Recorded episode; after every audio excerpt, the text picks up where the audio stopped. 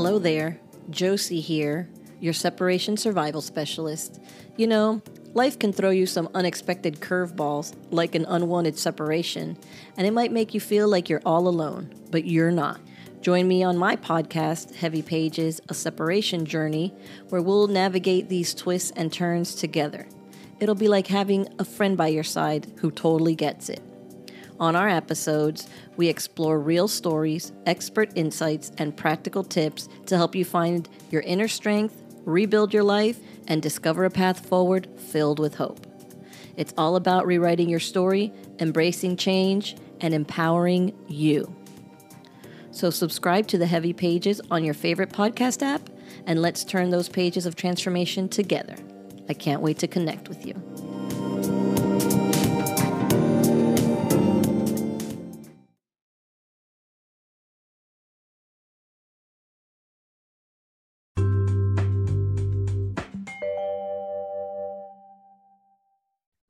Hi, everyone. Welcome back to the It Hurts to Mom podcast. I'm Lauren Rose, and today's guest is Bernadette Desir. She's a Haitian-Canadian adoptee living with chronic pain. She's the host of the Unleashing Potentials podcast, and she lives and advocates for mental health. Welcome, Bernadette. Hi, Lauren. Thank you so much for having me. All right. So first, let's talk a little bit about your chronic pain journey. When did it start? What do you deal with? Things like that. Yeah, sure. My chronic pain started probably around 3.5 years ago. It was gradual because I started to feel pain in certain parts of my body, mostly my lower back.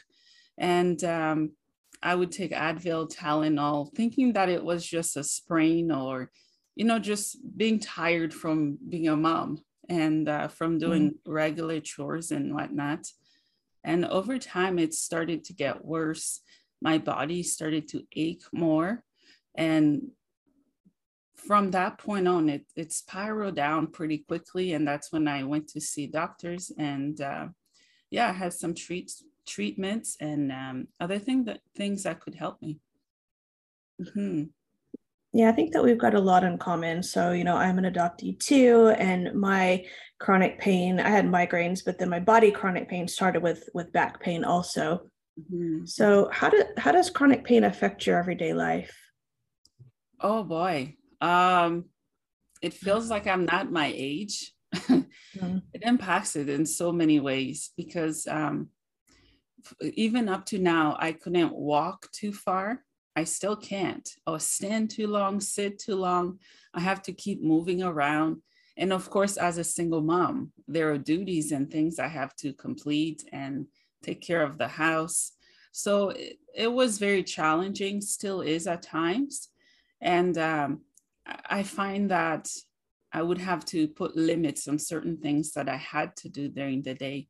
No matter how much I wanted to complete them, I just couldn't do them at all.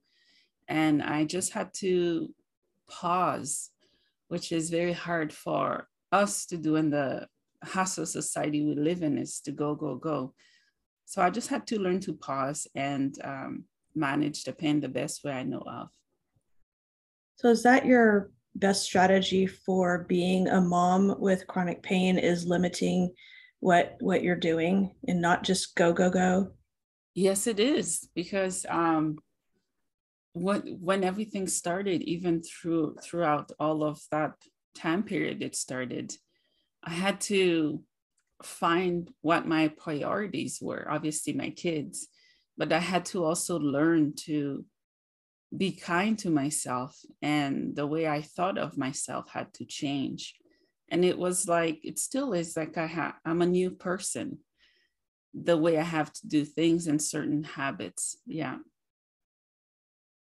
Yeah, I completely get that. That's one of my, you know, big tips is pacing yourself, and you can't do it all when you've got chronic pain, chronic illness, and you're trying to be a mom, because I mean, your kids have to come first. So that means that other things have to come second or last. Mm-hmm. Mm-hmm. You're right. What do you think the hardest part of dealing with chronic pain is? Ooh, it changed my life. The hardest part is not being able to do what I used to do. Example, I could run, walk any distance. and I could stand and do anything like anybody else would. But now I can't. It's not that I can't fully do it. I have to set limits on how much I do, right? And also the hardest part is trying to find relief, because not all different reliefs or methods work for everybody.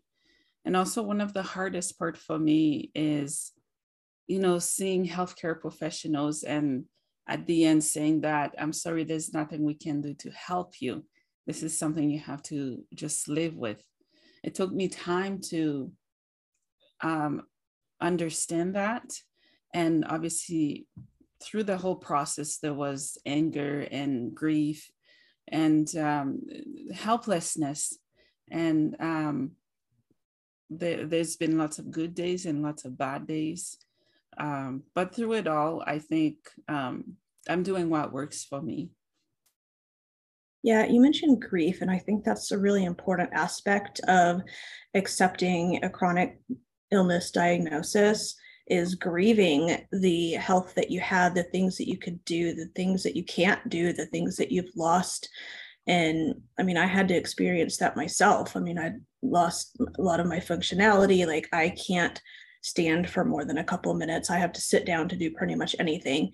But then, of course, sitting down for too long, that causes pain too. So it's kind of a mess, but I definitely had to grieve everything that I lost, including my ability to work. And it was really hard. And I think that's an aspect that a lot of people don't completely do. And so that just makes it a lot more difficult to live their life and accept their diagnosis. Yeah, you're right. I just wouldn't accept it. I would say I'm too young. This is not what it's supposed to be like at that stage in my life. And what most people don't understand, especially if they're not living with chronic pain, is that they may see us as lazy or not capable, which is not accurate or true at all. We're capable like anybody else would be. We're just a bit slower, and we just have to give ourselves more love and be kind and patient with ourselves. So when people with, you know, who are not living with chronic pain do criticize those who are, it creates more damage than good, I believe. Yeah, I completely agree. And it's really hard, especially when our illnesses are invisible. I mean, I walk with a limp, and I usually use a handicapped parking space because it does cause me a lot of pain to walk, but I always feel like people are staring at me and they're judging me, and they don't really know what's going on. I mean, I've got a lot of things going on with chronic pain. I've also got kind of a bad lung that has collapsed a lot when I overexerted myself and for just no reason. So there's like multiple reasons that, you know, I need these modifications and these adaptations and these support systems, but I always just worry that people are looking at me and judging me. Yeah, I can only imagine what that feels like, because as many of us who suffer with invisible illnesses, we want to be seen for who we are, not for what we're diagnosed with. And I think those people who do judge, eventually, if it happens to someone they know, their mindset shift and they see it differently. Because I don't have the same mindset that I had when I wasn't in pain or when I wasn't diagnosed with mental health issues, right? It's learning to cope and deal with it, and acknowledging that not everyone's going to understand what we go through, but we have to do what we can. And I find that it can be exhausting to try to make people understand. So I stopped doing that, and I just do me and live my life the best way that I know of. Yeah, I've talked to a lot of people on my podcast with, you know, chronic pain, and mindset is such a huge factor in all the people that are living their best life despite their chronic pain or chronic illness. Yeah, you're right. Yeah, I'm glad you bring that up. Mm-hmm. Do you have any pain management strategies that help you personally? Yes, absolutely. The first one I do is I listen to my body, which I also touched on, because if I don't listen to it, then I'm ignoring it and I'm not giving it what it needs. I take pain meds. I take hot baths or cold baths or heating pads. Those help. And I find that certain hobbies distract me from the pain. I enjoy painting and writing or listen to music. That distracts me. It takes me to another place. Also, mindset, which we just touched on, and routines. I find routines is a big one. There are certain things that I do at a certain time during the day, and my mind and body expect it to happen. Whereas if I didn't set it, then it would still work, but not the same way. Yeah, those are a few things I use. And I talk about pain because I think it's important to keep talking about it, because there are those who are suffering in silence, who doesn't necessarily want to reach out, not because they don't want to, because they fear the judgment of society and how people overlook people with any type of illnesses. Yeah, I suffered in silence for years. My migraine started when I was about 15, and I never even saw a doctor or told anybody about it till I was 22. Yeah. And I mean, that's 7 years of just really suffering. I mean, every single day. And, you know, even sometimes now, like we have to be careful what we say to our doctors, because they may get to the point where they're like, oh, I can't help you anymore. I don't know what to do with you, or you're just not trying, or, you know, whatever it is. So there's still ways, I think, that we still have to suffer in silence some. But I mean, that's why I started my podcast, because 1 out of 5 people lives with chronic pain. And that's 20% of our worldwide population. That's a lot of people. And I've always felt like my chronic pain journey was very lonely, but it shouldn't be, because there's so many people living with chronic pain. Mm-hmm, mm-hmm. Yeah, I agree. And that's why I think a podcast is a beacon of hope and light for so many, because as you can see, pain doesn't impact a certain race. It can happen to anybody at any age, right? And you're right. We do suffer in silence. We do so not because we don't want the help, because for me, it was the fear of not getting it and of trying. And I've gone to so many different appointments and different clinics. Yeah, it got exhausting, of putting precious time and not getting any results for the places I went to or from doctors. Mm-hmm. And even with our friends and family, we have to suffer in silence, because we don't want to be the person who's always complaining about how much pain we're in. I mean, that's a bummer for the people around us. And, you know, I know they care about us, but I mean, there's nothing they can really do to help. So, you know, we put on a smile and pretend that we're better than we're really doing. Mm-hmm, mm-hmm. Yeah, you're right. You're right. So as someone who also has mental health issues, what do you do on like your most difficult days, especially when your mindset isn't the best and you're in a lot of pain? Mm-hmm. I just learned to know when to stop, when to slow down, and when to disconnect.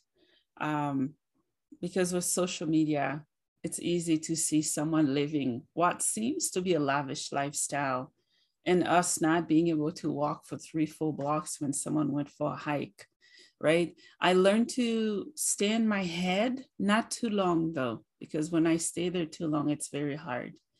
And I just learned to embrace the small things in life. Example, I'm not in a hospital bed. I'm able to see and talk, and I can walk. It could be worse, right? I could be in a wheelchair, or I could be in a coma. It's just embracing those small blessings, right? Also my kids, you know, they give me plenty reasons to fight and to continue to overcome any obstacles that I may be going through. And yeah, I just use my pain as a message and a love letter, not only to me, but to anyone who is suffering with it. Yeah, I learned several years ago that my pain is a communication tool. It's a way for my body to tell me that something is wrong, either that I've got, you know, repressed emotions, or I need to work through my trauma, or I need to slow down and rest, or, you know, I need to, you know, have a snack, whatever it is. My, you know, body is just trying to tell me something through the pain. And you mentioned, you know, all the small blessings, which are really huge blessings. And it just reminds me of gratitude. And, you know, gratitude is one of the main things that got me out of my deep depression after I got all these diagnoses and had to stop working, is exactly what you're talking about. Like, it hurts me to walk, but at least I have legs and I can walk.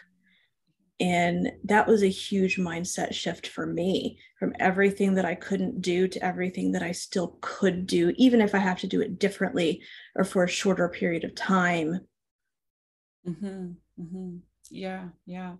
Yeah. Again, it's to be gentle and to understand that sometimes some of the obstacles or illnesses we have to change our lifestyles. We have to change how we see life, because when we're 20, it's not the same as being 30, 40, 50.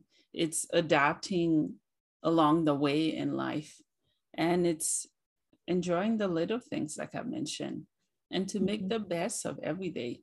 One thing that I find most people do is compare their pain or illnesses with others, which we shouldn't do, because all of us feel it differently for a reason. Pain is pain. That is a common language we may understand as pain sufferers. But earlier in my phase with my pain, I would, you know, talk to other people. They would compare mine to theirs, which was unfair at the time, because maybe they can walk 10 blocks and I can do 3. Does that make me lazy or not wanting to get better? No, it makes me human, and it makes me me, for knowing that I have the power to stop and do what I can. Yeah, that's really, really a good perspective. Mm-hmm. You've mentioned a few things that you wish people knew about chronic pain, including that we're not lazy, we're not incapable. What do you wish you'd known about chronic pain at the beginning of your journey? I wish I knew how debilitating it would be, and how it would structure my life, my day, my schedule. And obviously I'm getting the experience, you know, living with it. I just wished I lived more, walked more, run more. Not that I can't do them now. And I just wished, prior to having any type of chronic pain or illnesses, that I had picked a book relating to it. Obviously, we can't tell what's coming our way. Yeah, those are a few things I wish I knew. And even if I knew them then, it might have impacted my mindset and body differently than now. I guess it's living in the now and embracing what is, not what could always be. Yeah, I wonder though, if you had known how debilitating it would be, it might have made it harder to shift that mindset. Mm-hmm. Absolutely. I would be in denial, even though I would be in pain. I would just be in denial. Mm-hmm. And, you know, I wish people would know that we're not lazy. We're capable of contributing to society. And we're very capable of caring for our kids and doing the dishes and the small things that we do. We just need more time and more tenderness and care of how we do it. There's still the stigma. It's not just for mental health issues, right? I've run into that myself, right? Being a stay-at-home mom, it's like, some people have said, oh, I'm lazy. I'm just sitting, hanging around all day, when that's not true. I'm working 24/7. And by the time my head hits the pillow, I'm numb and exhausted. Are your kids still really young? How old are they? I have one that's young, one that's older. My daughter's 13 and my son is 6. Okay. Mm-hmm. So, yeah, I know that different stages of life, kids need different things, but you know, my child, she's 10, but she's very needy. So there's a lot of things I have to do for her. Or I should say that I get to do for her, because you know, she needs her mama. Yeah. So where can we find your podcast and more information about you? Yeah, absolutely. My podcast is on Spotify for podcasters and Spotify. Facebook, I'm on Facebook, Amazon Music, Google Podcasts. I'm also on YouTube, Instagram, and I just got a TikTok account. I'm learning how to use it. But yeah, those are a few of the many places people can find me. Awesome. What's your Instagram handle? Oh, I'd have to send you that one. Okay, that's fine. You can send it to me. I'll put it in the show notes. Yeah. Thank you. Okay, well, thank you for coming on. Mm-hmm. Thank you so much for having me, and thank you for what you do. I can feel the desire and the willingness to help as many people as you can, and you are. And you've helped me just by bringing me on your show to talk about it. So I thank you. Well, thank you very much. Mm-hmm. Well, make sure to subscribe to this podcast so you don't miss any health, parenting, and life advice. For my freebie, 30 ways to relieve pain without taking a pill, go to ithurtstomom.com/tips. If you have any comments, suggestions, or want to be on this podcast, email me at ithurtstomom@gmail.com. I wish everybody a blessed and pain-free day. Bye. Are you a mom trying to balance chronic pain and illness with being a good parent? Does it feel hopeless and lonely? With the It Hurts to Mom podcast, you'll gain encouragement, support, and maybe even hope. We discuss chronic pain, parenting, health, and general life advice with both experts and people who understand what you're going through. I'm host Lauren Rose, a disabled wife and mom living with chronic pain, depression, anxiety, and complex PTSD. My biggest joy in life is hearing people say this podcast helps them feel less alone in their chronic pain journeys. Check out the It Hurts to Mom podcast on Apple, Spotify, YouTube, or just about anywhere you get your podcasts. Let's walk together on this adventure of chronic pain and illness.